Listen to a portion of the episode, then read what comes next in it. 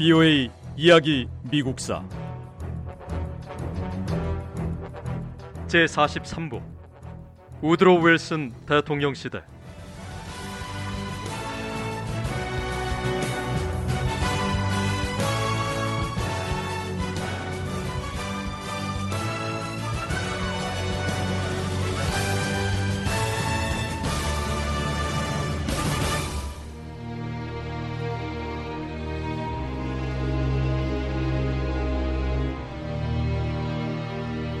1914년 6월 28일 오스트리아 헝가리 제국의 다음 황위를 계승할 프란츠 페르디난트 대공이 사라예보를 방문했습니다. 사라예보는 오스트리아 헝가리 제국의 지배를 받았습니다. 사라예보 출신으로 극단주의 성향을 가진 청년 7명은 오스트리아 헝가리 제국의 통치에 저항하려고 페르디난트 대공을 암살하기로 계획했습니다.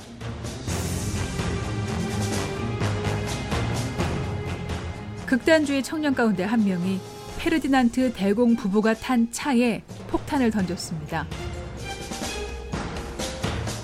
이 폭탄은 목표물을 벗어났고 대공 부부는 무사했습니다. 하지만 암살 시도는 여기서 끝나지 않았습니다. 또 다른 극단주의 청년이 대공 부부가 탄 차 앞으로 뛰어들어 총을 쏘았습니다.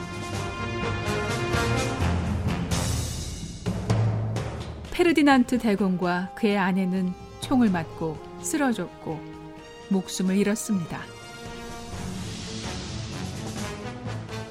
대공 부부의 시신은 다음 날 오스트리아 빈으로 옮겨졌습니다.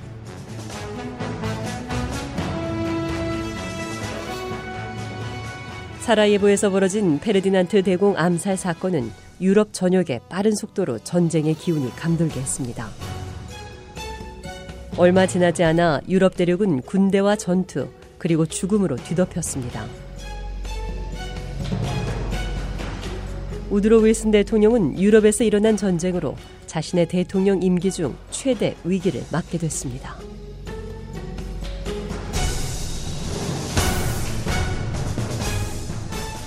(1914년) 제1차 세계대전이 시작되면서 유럽은 전쟁의 불길에 휩싸였습니다.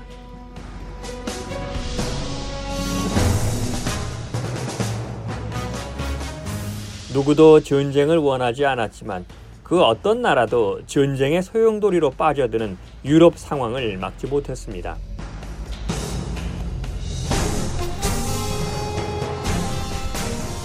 사라예보에서 발생한 오스트리아 헝가리 제국의 차기 황위 계승자 프란츠 페르디난트 대공 암살 사건은 전쟁의 불씨를 당겼습니다.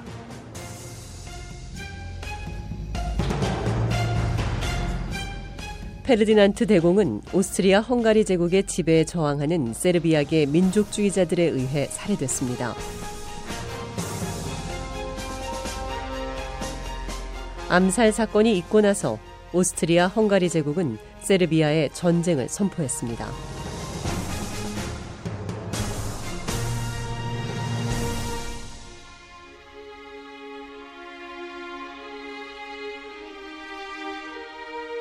유럽 여러 나라는 정치적, 경제적 이해관계에 따라 서로 동맹을 맺고 있습니다. 오스트리아 헝가리 제국이 세르비아에 전쟁을 선포하고 제1차 세계대전의 위험이 유럽을 뒤덮고 있을 때 세르비아는 러시아와 동맹 관계였습니다. 전쟁이 벌어지면 러시아는 세르비아를 도와 함께 싸우기로 합의했습니다. 아, 마찬가지로 오스트리아, 헝가리 제국 역시 동맹국들이었습니다. 동맹국들 가운데 가장 중요한 나라는 독일이었는데 독일은 러시아에 전쟁에 참여하지 말 것을 요구했습니다. 하지만 러시아는 독일의 요구를 거부했습니다. 독일은 러시아를 상대로 전쟁을 선포하고 러시아와 가까운 동맹국인 프랑스에도 전쟁을 선포했습니다.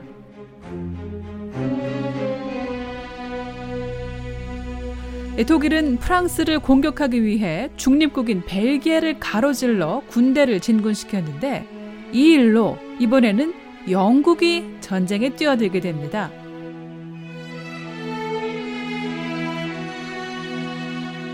영국은 1839년 런던 조약에 따라 벨기에의 중립성을 보호하려 했는데요.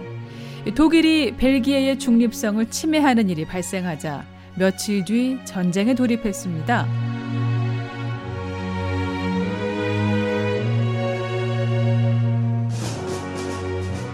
이렇게 유럽에서는 동맹국을 보호하기 위해서 혹은 국가 간에 맺은 조약을 지키고 존중하기 위해서 각 나라가 차례로 분쟁에 뛰어들었습니다.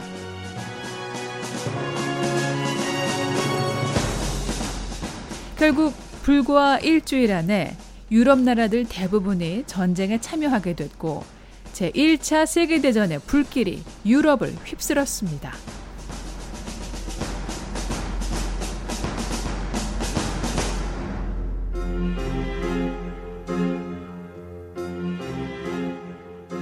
유럽은 힘의 균형이 나뉘어 있었습니다. 한쪽은 독일과 오스트리아 헝가리 제국을 중심으로 한 동맹국들이고 다른 한쪽은 프랑스와 영국, 러시아가 협약을 맺은 삼국 협상국들입니다. 유럽의 여러 다른 나라들은 이 두 세력 중 어느 한쪽 편을 들며 전쟁에 참여했습니다.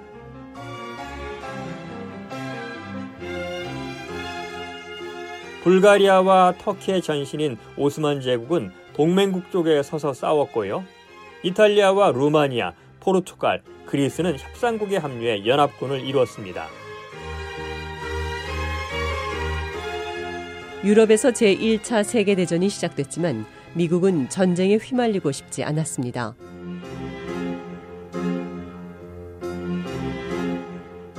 미국은 전쟁에 참여하거나 참전하지 않고 그저 멀리서 지켜보며 전쟁을 피하고 싶었습니다. 우드로 윌슨 대통령은 즉시 미국의 중립을 선언했습니다. 유럽에서 벌어진 전쟁에서 미국은 할 일이 아무것도 없습니다. 유럽 나라들이 전쟁을 벌이는 이유에 공감할 수도 없고 미국이 전쟁에 참여할 만한 어떤 명분도 찾을 수가 없습니다.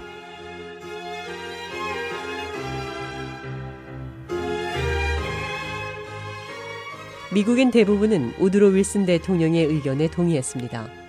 미국의 일반 대중은 유럽 나라들의 싸움에 관여하고 싶지 않았습니다. 하지만 생각과는 달리 마음속 깊은 곳에서는 중립을 지키기가 어렵다는 것을 알았습니다.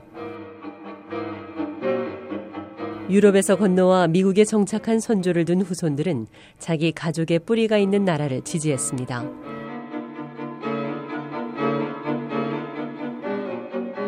수적으로 본다면 독일 출신보다는 영국과 프랑스 출신 미국인이 훨씬 많았는데요. 겉으로는 중립을 유지하고 유럽에서 벌어진 전쟁과 거리를 두고 싶어 했지만 속마음은 자신의 출신 국가를 지지했던 거죠. 하지만 아직 공식적으로 미국의 정책은 중립이었습니다.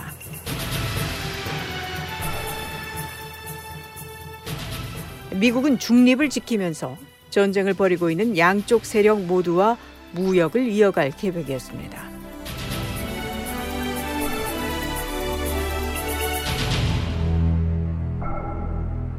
독일과 오스트리아 헝가리 제국을 중심으로 한 동맹국들은 전쟁에서 빨리 승리할 수 있을 거라고 기대했습니다.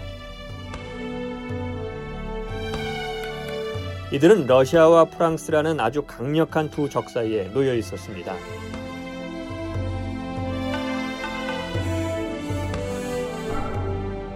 부유의 이야기 미국사 이 내용은 다음 시간에 계속됩니다.